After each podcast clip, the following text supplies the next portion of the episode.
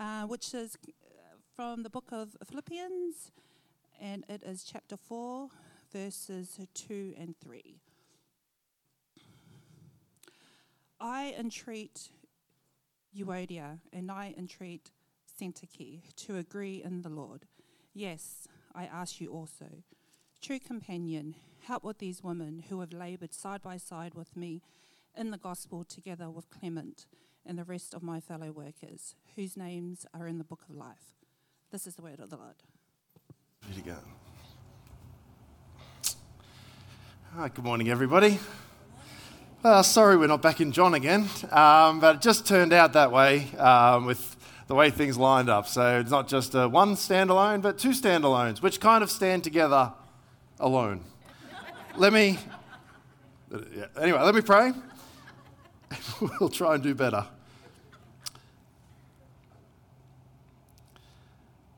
Father, as we come before your word now, um, we thank you for it. And we thank you that we always have your help when we come to this moment. By your Spirit, we have help. We have help to hear, help to listen, help to preach, help to obey. And so please be our ever ready help, we pray, in this moment. In Jesus' name, amen. Well, we don't have much time to lose. We've got two verses to work our way through, so let's not delay. But of all the verses, you might have heard that and thought, there's a fair bit of Philippians. Why? Why those two verses of all the verses that you could have chosen from Philippians? Well, the thinking is because Paul uses this moment in, in the book of Philippians, it, it, structurally it comes at the very end of the body section of the letter where Paul practically, very practically, uh, applies so much of what he's written so far in the book to the Philippians and applies it to a very specific practical situation. And so that includes this practical application includes what we looked at last week. Do you remember if you were here? Uh, we looked at last week Paul's words in, in Philippians 1 18 to 26, where Paul kind of lays out his big life. Like, this is what my life is going to be about. My eager expectation and hope in my life is I will not be ashamed, but that Christ will be honored in my body, whether I live or whether I die. Doesn't matter. Christ needs to be honored in my body. How will you do that? Well, for me to live is Christ and to die is gain. What does it mean to live is Christ, Paul, then? You're going to honor Christ in your body while it lives, and living is Christ. What will you do? He's like fruitful labor. You're going to work hard. What for? What to what end? Well, the joy and progress of others' faith their faith in the Lord Jesus. That's what I'm going to work towards. So, the big picture of the book of Philippians is kind of partnership in the gospel. Paul is saying to them, hey, we have been partners in the gospel, but you also in the church, you must work together and be partners in the gospel side by side. Now, because we all know that it's easy to kind of nod along to, you know, maybe it was the same in Philippi as it is here. It's easy to nod along to a sermon and easy to nod along to everything that Paul's been saying. And, you think that, that, that was a good point. I like what you said just then. That, that was good. As long as he's not talking about, of course, you. Right, there's a level of kind of comfortability which you can enjoy a sermon or, or the letter that Paul's writing, so long as you're thinking, Wow, I know some people who needed to hear that. I was thinking about, um, you know, thinking an example of that is King David, isn't it? King David, who sinned so awfully, adultery, organized the murder of an innocent man. Nathan the prophet comes to him and he tells him a story. Do you remember the story? And He says, You know, there was a rich man, he had lots and lots of sheep. There was a poor man, he had one sheep, and he loved that sheep, right? And, and that sheep was kind of like part of the family. Well, the rich man with all of his sheep had a visitor coming to town, and he wanted to provide some lamb for dinner. And instead of taking out one of his sheep, he went and took the poor man's sheep, his only sheep, his beloved sheep, and used it. And King David, whilst he doesn't think that any of this has anything to do with him, has a particular reaction that man surely must die, right? So long as, I mean, that's, that's informed by who he thinks he's talking about. Until Nathan says, No, you're the man. You are the man. In the context of Philippians, you might be sitting there through the reading of this letter, say you're in Philippi and it's being read out, And you hear people, uh, Paul, talk about beware of those dogs and those evildoers in chapter 3. And you're like, whew, I would, I would not like to be that person that he is actually talking about in that moment. And then a bit later, he says, There are people who are enemies of the cross. And you think, Oh man, I know some people who needed to hear that. But thankfully, it is not me. He instructs people to be selfless, to consider the needs of others, to not complain. And you think, Yep, I know some people who needed to hear that. I wonder how we'd go, how this would go down, if we actually, toward the end of the sermon, began to name names of the people that needed to hear that. That would be interesting, wouldn't it? Let's get to the end of the sermon. Everyone's a bit, oh, okay, a bit nervous. Ben, you needed to hear that. That was for you. Oh, don't you laugh. That was for you too, Jackson. You know, it's like, I mean, that, that would be, you know, you'd be interested, wouldn't you? But that's pretty much what Paul does in these verses. I've been teaching along, you've been hearing this letter. Now, Euodia and Syntyche, you need to work this out. What is clear in the New Testament is that God cares more about the spiritual health of a church than the size of a church. How could you know that? Well, because it never mentions the size of the church. Right, the modern obsession, I think, is with the size of a person's church. Most material is how to grow your church. Actually, gladly there's some, but a minority is a healthy church. And yet, that is what Paul spends his letters writing about to have a healthy church, pure in doctrine, holy lives, united together as you live with one another. Now, the desire for unity, which is kind of what this passage is mainly focused about, is not unique to Christians. I think the whole world wants to get along. We sing about these kinds of things. John Lennon saying, Imagine, and here's what he imagined. Imagine there's no countries. It isn't hard to do. Don't think that's true. Be hard to imagine.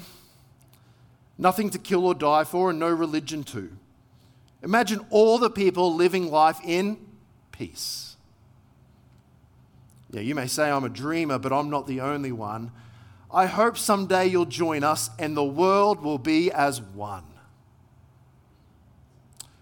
Louis Armstrong saying, What a wonderful world. And what did the wonderful world look like?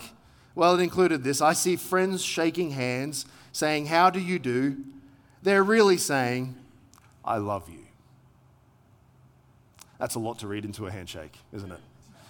In that case, I said I love you to a bunch of used car salesmen the other week when I was trying to look for a car for my daughter. So, anyway, I don't think they heard it like that. The Black Eyed Peas saying, Where is the love? We want unity today, don't we? The problem is we live in such a divided world that it almost seems impossible. Right now, if we're honest, like, can we unite? Like across Australia, can we unite? It seems almost impossible. Left and right, we'll have unity so long as you become what I am, you know. You agree with me.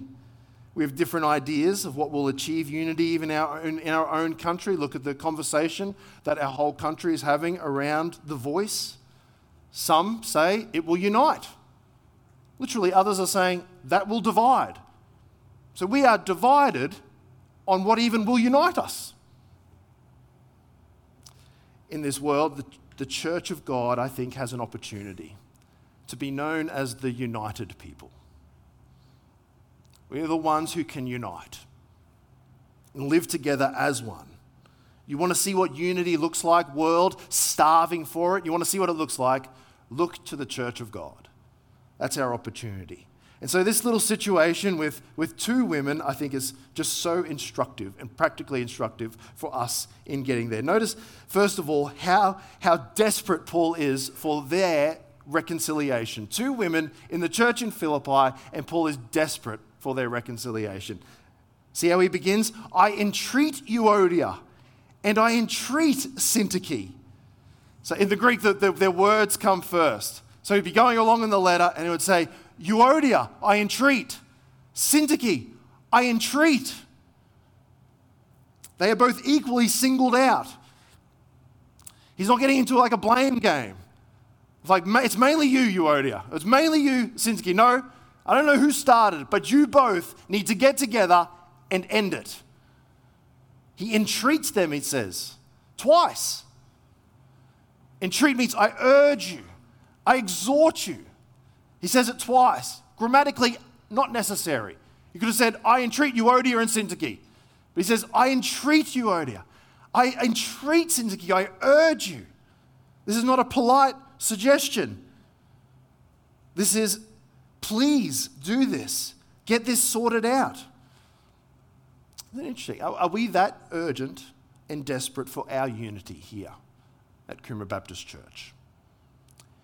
If not, maybe we don't see something that Paul sees. That our unity has everything to do with almost everything the reality of God in our midst, the truth of the gospel that we say we believe, our witness to a watching world. Remember John 13 35? We've been in John. Jesus says, By this all people will know that you are my disciples if you have love for one another. That's like saying, I think, you, you want to see the united, Christians are the, the loving, united people. Jesus says, They will know you follow me because you are acting like me. They'll know you're my disciples because you love one another. And that's, that's what it means to follow me. I'm just, that's what I'm like. And if that's true, then also the reverse is true. They will know you are not Christians if you do not love one another, or even worse, they will think that I'm not loving because you say you follow me and you don't love one another. The lives of Christians together can either commend the truth, of course, and reality of the gospel, or it just denies it. So, brothers and sisters, it would be very hard to overstate the importance of our unity together in the New Testament. John 17, 11. Remember, Jesus prays on the night that he was betrayed Holy Father, keep them in your name which you have given me, that they may be one, even as we are one. Jesus prays that on the night he is betrayed. In Matthew 5 21, Jesus actually says that you should kind of, you should, a person should actually pause their worship of God if they, there in the midst of their worship, remember, hey, someone has something against me. So, no, Jesus doesn't say, oh, you remember that you have things against other people. It's even, it's actually a step more radical than that. It's, I remember they have something against me. I should go and make that right. I should take initiative in that. So Jesus says, Matthew 5 21, So if you're offering your gift at the altar and there remember that your brother has something against you, leave your gift there before the altar and go. First be reconciled to your brother and then come and offer your gift. Then come and offer your gift. Like come back, worship, but you should pause. You should not continue in the kind of like, a kind of charade, like, I love, like, I'm so thankful for his reconciliation, but I will not reconcile with that person. Or 1 John 4 19. He writes, If anyone says, I love God and hates his brother, he is a liar. For he who does not love his brother whom he has seen cannot love God whom he has not seen. And this commandment we have from him whoever loves God must also love his brother. I don't know if you've ever noticed this, but Paul, in, in actually all the letters that he writes to the churches, each church, when he writes to them, includes at some stage in that letter a call to live together in harmony, to live together in peace. Let me read some of them. Romans 15, 5. And they just let this land on us, kind of, it, it kind of accumulating, accumulating. Romans 15, 5. May the God of endurance and encouragement grant you in Rome, right, to live in such harmony with one another in accord with Christ Jesus, that together you may with one voice glorify the God and Father of our Lord Jesus Christ. 1 Corinthians 1:10. I appeal to you, brothers, now in Corinth, by the name of our Lord Jesus Christ, that you all agree, and that there be no divisions among you, but that you be united in the same mind and the same judgment. Galatians lists the fruit of the Spirit love, joy, peace, patience, kindness, goodness, faithfulness, gentleness, and self control. Ephesians 4, verse 1. Paul says, I urge you, now he's talking to the church in Ephesus, I urge you to walk in a manner worthy of the calling to which you have been called, with all humility and gentleness, with patience. Here it is bearing with one another in love, eager to maintain the unity of the Spirit in the bond of peace. He wants to say that same thing to the Colossians as well. Colossians 3:13. Bearing with one another. And if one has a complaint against another, forgiving each other. As the Lord has forgiven you, so you also must forgive. What about the Thessalonians? Do they miss out? No. 1 Thessalonians 5:13. Be at peace among yourselves, and we urge you, brothers, admonish the idle, encourage the faint-hearted, help the weak, be patient with them all. See that no one repays anyone evil for evil, but always seeks to do good to one another and to everyone. It's amazing. Because Paul writes to different churches, and they all have different issues. Right? Some doctrinal, some behavior, holiness, all, like all these kinds of things. But one thing he'll tell all of them, no matter what the unique circumstances, live in harmony together.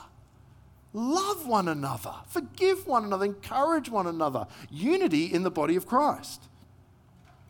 Now, we have to be careful. There are people that Paul does not want us to be at peace with.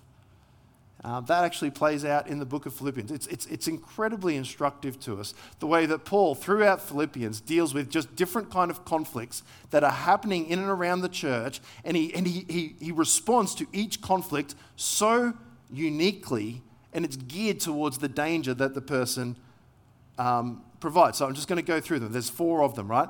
So, conflict number one in, in, in Philippians it's in chapter 1 where Paul says that there are a group of people out there and they are preaching Christ, but they do so in a way that they're trying to hurt me. Right? So they love, they, they preach the true gospel, not heretics. I don't really like Paul. Actually, trying to afflict Paul while he's in prison. What is, how's Paul going to respond to that? He says, What then?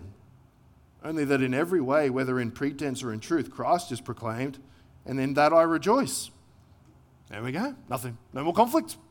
Nothing to argue about. Why? They preach the true Christ. I just rejoice in that. Whatever they think of me. That's conflict number one. Conflict number two, start of chapter three, it's very different to that. Paul is dealing with Judaizers. People who say, no, you, you can come to Jesus, but what you also need to do is basically you need to become a Jew. They are false teachers with a false gospel. And Paul says in Philippians 3 2, look out for the dogs, look out for the evildoers, Look out for those who mutilate the flesh. That's what they are. Look out for them. Steer clear of them. There is no unity to be had with these false teachers with the false gospel. Too much at stake. They hurt people. Their gospel will lead people to hell. No unity. But then there's a different group. Further on in chapter 3, 3 verse 15, these are immature Christians who don't yet think the same way that Paul thinks about his, you know, his whole life and living for Christ and, and his single mindedness for heaven. And so Paul says about these people, he says, Let those of us who are mature think this way. And if anything you think otherwise, God will reveal that also to you. Isn't that so different? So not, not really thinking the same on this. They're not quite. But let us, those of us who are mature, think like this. But let's be patient with those who aren't there yet. Let's help them along the way. But God will reveal that to them. No need to divide. Amazing. But then a few verses later, Paul's talking about a different group. So that's been three different groups of people. Now, here's the fourth one. He says this For many of whom I have often told you, and now tell you even with tears, walk as enemies of the cross of Christ. So there's another conflict in the church. There are people that Paul literally calls, they are enemies of the cross of Christ. They walk that way. So it seems like it's not false doctrine, but their lives, their walk. That's the, that's the meaning of the term. They walk this way. This is their, their life, this is their, their way of life. And they live in such a way that is sinful, unholy. They are enemies of the cross of Christ. Paul says, I am writing this with tears. I am weeping as I write this that this is how some people live. So you see that? It's like four different conflicts, four very different responses. See the danger if you get those wrong? You just mix and match those up. You can imagine if you have an immature Christian and you go, You are an enemy of the cross. Imagine the, da- the damage you do. Or you have a false teacher with a false gospel and you act like it's no big deal. Oh, God will reveal this to you. Let the mature just get the true gospel. He doesn't do that. No, he says, dog and evildoer. Or someone preaches the true gospel, they just don't like you. And you want to go, you dog, you evildoer. you know? And Paul's like, whatever. As long as you're preaching the true gospel. I don't think the church generally has been very good at this, or maybe is good at this right now, where we'll just kind of, some people either will downplay the seriousness of false gospel and go, hey, unity, let's just have unity. Some people on the other end of the spectrum will see the hint of something off and want to call the person a heretic and divide over it. Or they'll take a small aspect of church life and go, I'm out, I'm out of here. I'm out of here. We will divide over things we ought not to divide over. So we come to Euodia and Syntyche, or as my dad likes to call them, Odious and Soon-Touchy. Isn't that good? I wonder how they are feeling at this stage of the letter could go a couple ways, eh? I think. Like by this time, by this stage of the of the letter, it could be going the way of repentance. Like they're sitting there and they're listening to it, and they're probably on different sides of the room in Philippi, and they're listening to it, and there's tension in the air. But as they're hearing this, Paul lay out the, the, the life of, of the Christian life that ought to follow Jesus and, and, and have his as their example, and you consider the needs of others more than yourself, and the need to not complain, and the need for humility, and all of this, their, their conscience is pricked, and then and, and she's thinking to herself, man, as soon as this letter is finished, I'm walking straight over to Soon Touchy. And I'm not going to call her that anymore. I'm going to, I'm to go over to her and I'm going to, I'm going to say, I'm so sorry. I'm so sorry. Maybe. Could go the other way, the pointing the finger way. Oh man, I hope Odious heard this, you know. I hope she heard that little bit about that because she that is that is her. And then both their names are read out. And I'm sure everyone turns and looks at them and goes, Ooh. Verse 2 I entreat Euodia and I entreat Syntyche to agree in the Lord. Yes, I ask you also, true companion, help these women who have labored side by side with me in the gospel, together with Clement and the rest of my fellow workers whose names are in the book of life. So there's some things that we do know about the situation. There's some things obviously we just don't know. What's the main thing we don't know? It's actually what's the nature of this conflict, is it? We don't actually know that. Now I just think that probably in God's providence, that's a really good thing for us. Because if we, if they actually gave the detail of what was going on between Euodia and Syntyche, we, uh, you know, as humans, we would tend to look at it and go, well, that's not out, that's not my situation. That's not, that's like a little bit different. That's got nothing to do with what I'm going through with this person. That, like if Paul only knew, you know, this person that I have to deal with. No, he leaves it vague because, I, and I think that's really good for us because we can apply this, the principles of this to us. So that's what we don't know. What do we know? Well, a few things. First, we know that Euodia and Syntyche are Christians. They're Christians. They're not dogs and evildoers. They're not enemies of the cross. Notice what the last line of the, of the two verses describes them as whose names are in the book of life. That's awesome. Their names are in that book that is kept in heaven of all the names of the redeemed of God. Right, Revelation 13 8 describes those who decide to worship the beast and describes them as this they are everyone whose names have not been written before the foundation of the world in the book of life of the Lamb who was slain. Or Revelation 20 describes Judgment Day as the day when all the books are opened, and one of the books is the book of life. And only those whose names are in that book get to enter into the kingdom of heaven. And it says in verse 15, and if anyone's name was not found written in the book of life, he was thrown into the lake of fire. Luke 10:20, um, the disciples come back from like a kind of successful short term mission trip. You know, Jesus would send them out, go off, go, go for it. And then they come back. And they've come back and it's been very, it's, they've had a great time. They're rejoicing in all kinds of things. And then Jesus says this in Luke 10 20. Nevertheless, do not rejoice in this that the spirits are subject to you, but rejoice that your names are written in heaven. So then, this is what it means to have your name written in the book of life. It's a list of people who are kept secure in heaven. It's a list of the people who are forgiven of God. A list of the people that Jesus died for, he shed his blood for. It's a list that was written there before there was even a world. And to be on that list is of more value than anything else. More value than having spirits do as you command them. No, don't rejoice in that. Rejoice, your name is written in the book of heaven. And Paul says, two names that are written in that book as Euodia and Syntyche. In the context of them dividing and having disagreement, Paul says, Your names are in the same book. You're on the same list, the book of life. I just imagine, I, I, just think of all the different implications this would have to our life together of unity, to the, to the lives of Euodia and Syntyche. It immediately puts their disagreement into perspective, doesn't it? Oh man, our names are in the book of life. It reminds them that they, what they have in common is far greater than whatever it is that is dividing them in that moment. It might cause them to ask, Do I actually need to win this fight? Oh, yeah, our names are written in the book of life and so is hers. It reminds them that God loves the other one. Oh, he's written her name in the book of life. I was ready to, I was ready to delete her name from my iPhone. You know, I was, I was ready to get rid of her out of my. And God's got her name in his book. It reminds them that they will surely spend all of eternity together in heaven. You can cut her off now, but you'll have all eternity together.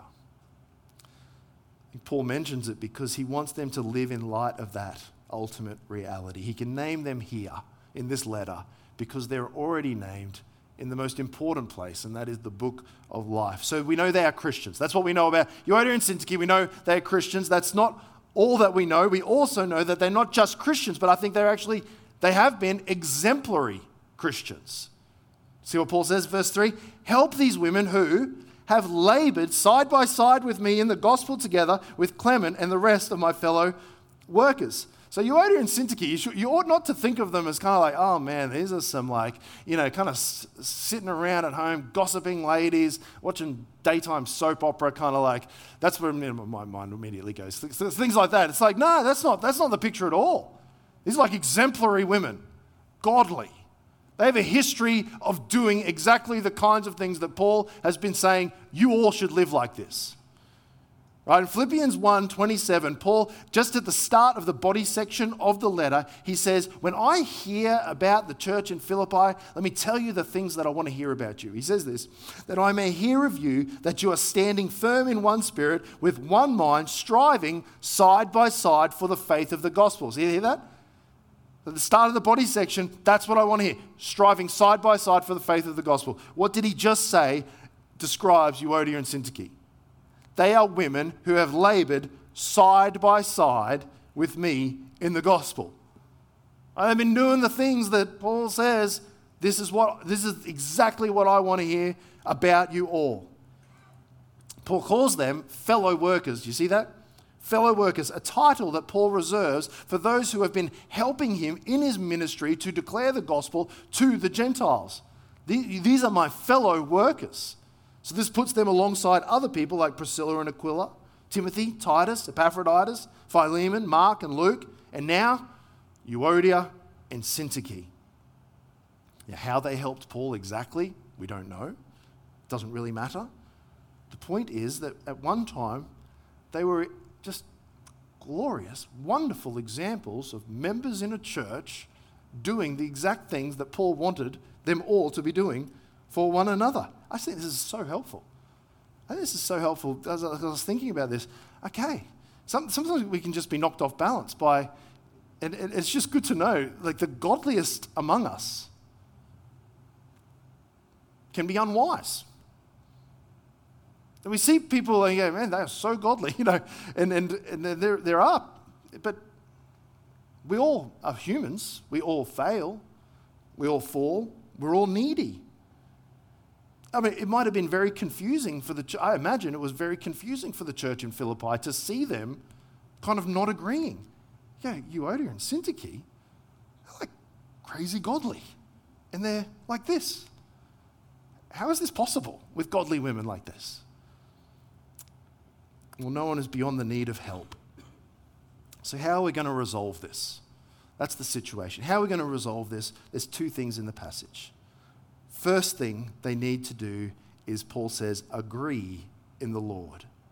I entreat you, Euodia, and I entreat Syntyche to agree in the Lord. The, the, the, word agree there is phroneo. It literally means to think the same thing, to be of the same mind. The, that word has actually been used a number of times in Philippians. So 1 verse 7, Paul says this It is right for me to feel, phroneo, feel, think this way about you all. Chapter 2, verse 2, Paul says, Complete my, my joy by being of the same mind. Phroneo. Be of the same mind having the same love, being in full accord and of one mind. Chapter 3, verse 15. Let those of us who are mature, I remember read this earlier, let those of us who are mature what? Think, phroneo, think this way. So Paul wants for this church to have their thoughts, their, their understanding actually be the same. It's a controversial thing these days. Why should we all have to agree on everything? Paul says that's, that's Christian unity in the church. The way you understand the Christian life, the way you understand Christian doctrine, we ought to be of the same mind. We think together the same. It's why churches have always, you know, from very early days, had things like statements of faith. We go, it's just because we all should have, we should all be of the same mind. That's why a church will have like a constitution. It says we should all be of the same mind in how we live together. Or a membership agreement. It's like that means we're all of the same mind. Now, church can have all kinds of diversities which are wonderful and glorious, right? We rejoice in diversity as far, you know, ethnic diversity, giftings, ages, backgrounds, socioeconomic status, all kinds of glorious tapestry that come together in the church of God, wonderful diversity. But diversity is not to be found in like important doctrines that hold a church together or our lives together. I've kind of made this point before. I don't think anyone would actually want that. It's like, you know, just rejoicing in the diversity of the church. I just love how I just have no idea how people are going to treat me, you know. I just love that some people punch me and some people hug me, and I just love the diversity here, you know. Well, the teaching is so diverse. Sometimes it's just false, it's just straight up false, false gospel.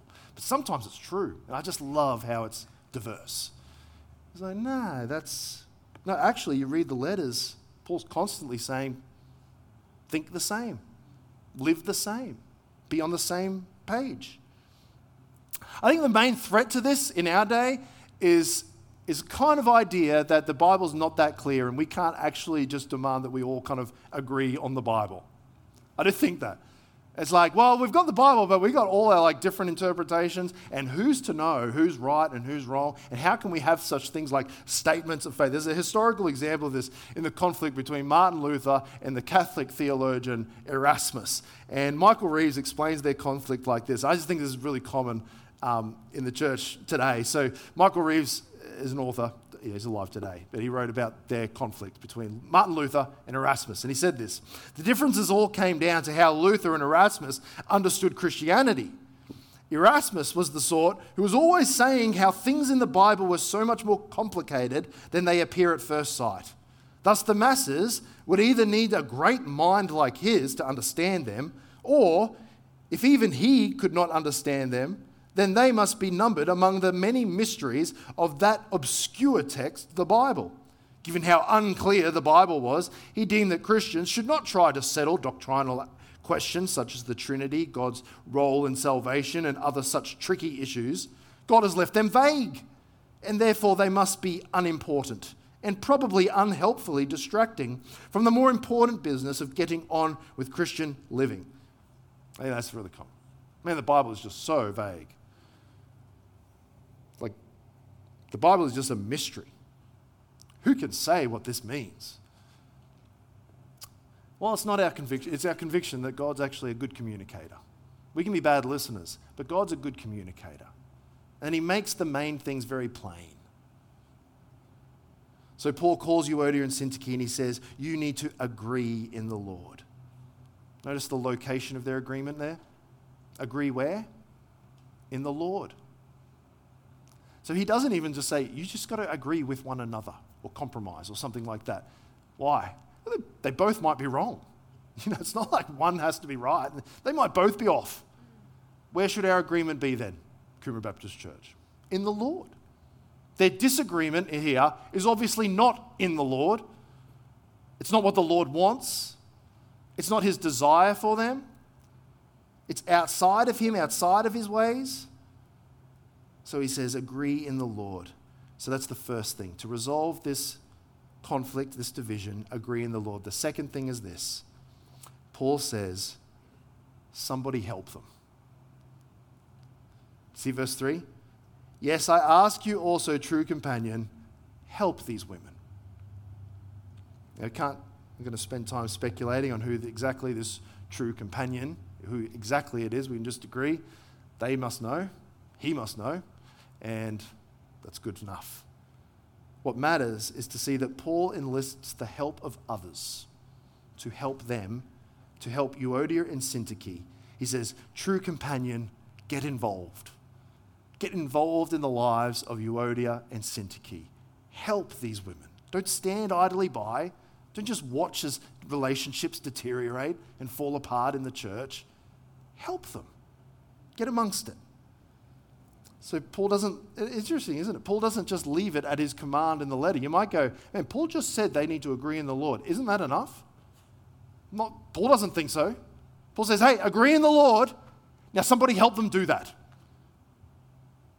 This church, isn't it? That's so helpful. Now, he tells them to agree, and someone must help them. They will need real people walking with them and knowing them.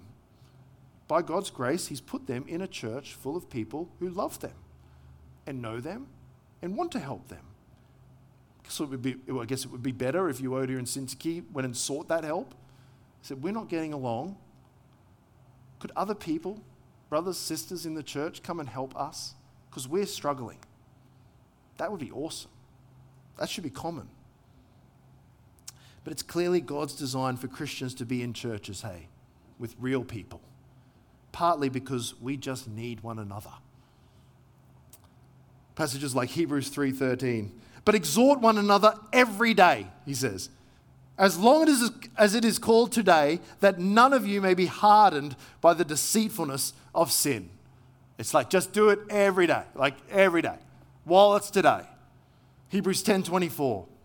He says, Now let us consider how to stir up one another to love and good works, not neglecting to meet together, as is the habit of some, but encouraging one another, and all the more as you see the day drawing near. You see, he's saying, like, consider, think through, have strategy. How can I stir up others to love and good works? How might I do that? And, he, and, and, the author of Hebrews is saying, well, one of the ways is do not neglect gathering together. Like that is actively, he says, that's how you encourage one another. All the more, all the more. You know, it's actively discouraging. You know this in your families. It's actively discouraging if some people in the family just almost never turn up to family events. But this is our church family. This is our family gathering. You, you, you would be actively discouraging to not see you if you could be here and you didn't come. Now, one of the ways is to consider how, how might I stir others up to love and good works. That means that just changes the way we might walk into the service. Hey, I'm thinking not, okay, will I like this? you know, because I think we betray our consumerist, consumerism oftentimes in our reviews of maybe what we think of the Sunday service. Like, you know, it's, quite, it's often just so self centered, isn't it? Sometimes. Like, I don't know about that, you know, that bit there. I don't know about that preacher. He, you know, I don't know about that guitar player this morning. He's, you know, you know I'm just not sure about that. Yeah, but what if we came in thinking, how might I stir up others to love and good works? I think in our culture, we miss church so easily. We find it easy to miss church. What, what's underneath that? Probably because we think, I'll be okay. I won't, miss, I won't be injured by that spiritually. But again, look, think about who we're thinking about. But there might have been people who needed you. you. Maybe you didn't need it. But there were people here, brothers and sisters, who were, who were in need of you to consider how to stir them up to love and good works.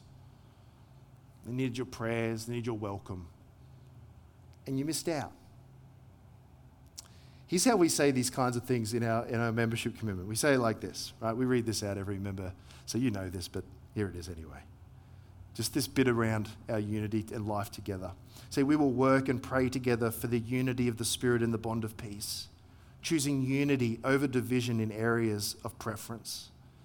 We will work together in love, exercising an affectionate care and watchfulness over each other we will faithfully admonish and entreat one another as occasion may require, and speak the truth in love, so that we may build one another up and give grace, not gossip, to those who hear. We will not forsake to regularly gather with our local church family, nor neglect to pray for ourselves and others.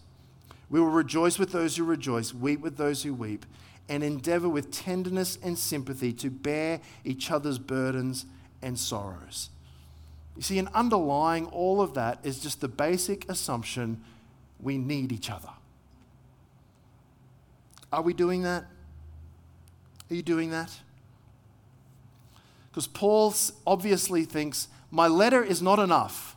I'm writing this letter, but it's not enough. What does he call him? Tr- trustworthy? Oh, I've lost his name. Someone help me. True companion. Help these women. So just maybe by the Spirit, He's saying to you, hey, help these people. Help them. That's what you're here for. That's why we have one another. There is a scene. Um, now, I'm going into a Lord of the Rings reference, so don't churn out if you're not interested, because you'd have to have a heart of stone to not be moved by this moment. so, so, that was divisive, wasn't it? Um, so you have Sam and Frodo you know, and the way they really win in the end is by companionship. Eh? They're not bigger, they're not stronger, they're not like more agile than anyone else. But they make it all the way and they're climbing up Mount Doom. They made it into Mordor. They're climbing up Mount Doom, that fiery volcanic mountain where they have to destroy the ring. And they have that moment, if you remember it, where they just collapse on the side of the mountain. Like they just can't keep going. Frodo's got nothing left, carrying the burden of the ring for so long. And Sam tries to encourage him. He says, hey, remember home. And he like, encourages, says, like, think about the Shire and all these things. But Frodo can't hear it. He's just paranoid about the evil that he's been carrying and the evil all around him. And do you remember what Sam does? He says, eventually, Come on, Mr. Frodo. I can't carry it for you, but I can carry you. And he picks him up and carries him up the hill. And that's impacting for me because I think about the church, I think, uh, I've experienced that. I have had burdens which I, you can't carry, but I have been carried by brothers and sisters who love me and care for me.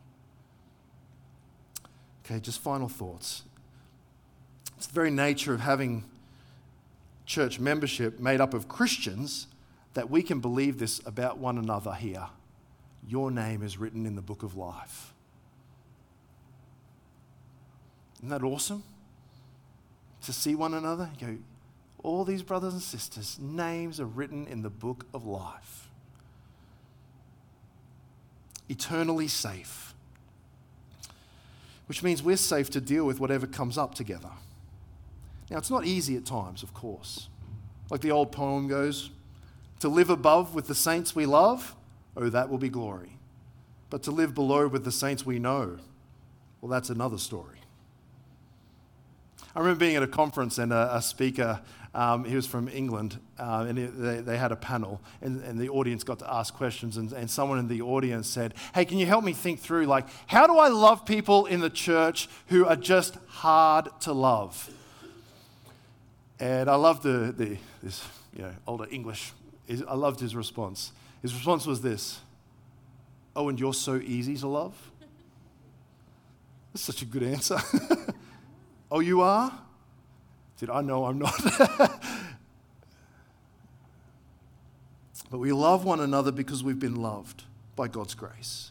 We forgive one another because we have been forgiven. Christians are, by definition, the most loved and forgiven people on the planet.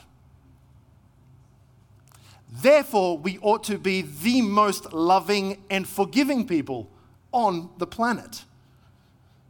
And the measure of God's grace is to be the measure of grace we give to one another. And what is the measure of God's grace? That the Father sent his Son, the Lord Jesus, to die for sinners. While they were sinners, Christ showed his love. And he died for us. He took the punishment we deserve for our sin. And he reconciled us to God, made us his children, heirs with him given us his righteousness. We receive promises like Jeremiah 31 34. God says, I will forgive their iniquity and I will remember their sin no more. Psalm 103 12. As far as the east is from the west, so far does he remove our transgressions from us. Psalm 130, verse 3 If you, O Lord, should mark iniquities, O Lord, who could stand? But with you there is forgiveness, that you may be feared. So we don't just receive, we're not just as Christians, we're not just receivers, right, of love and forgiveness and reconciliation. We are overflowers of all of these things to the people that God literally has put together in our church for us to do that too. To do all of these things for one another.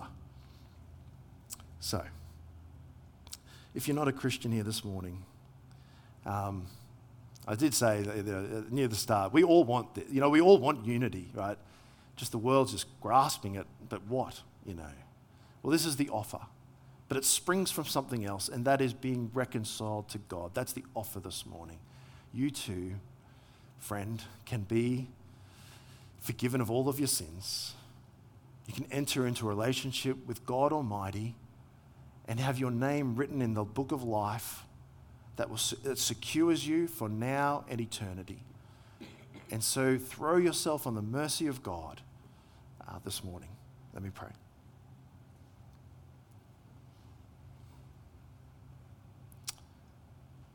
May the God of endurance and encouragement grant us to live in such harmony with one another, in accord with the Lord Jesus Christ, that together we may with one voice glorify God, our Father, and our Lord Jesus Christ.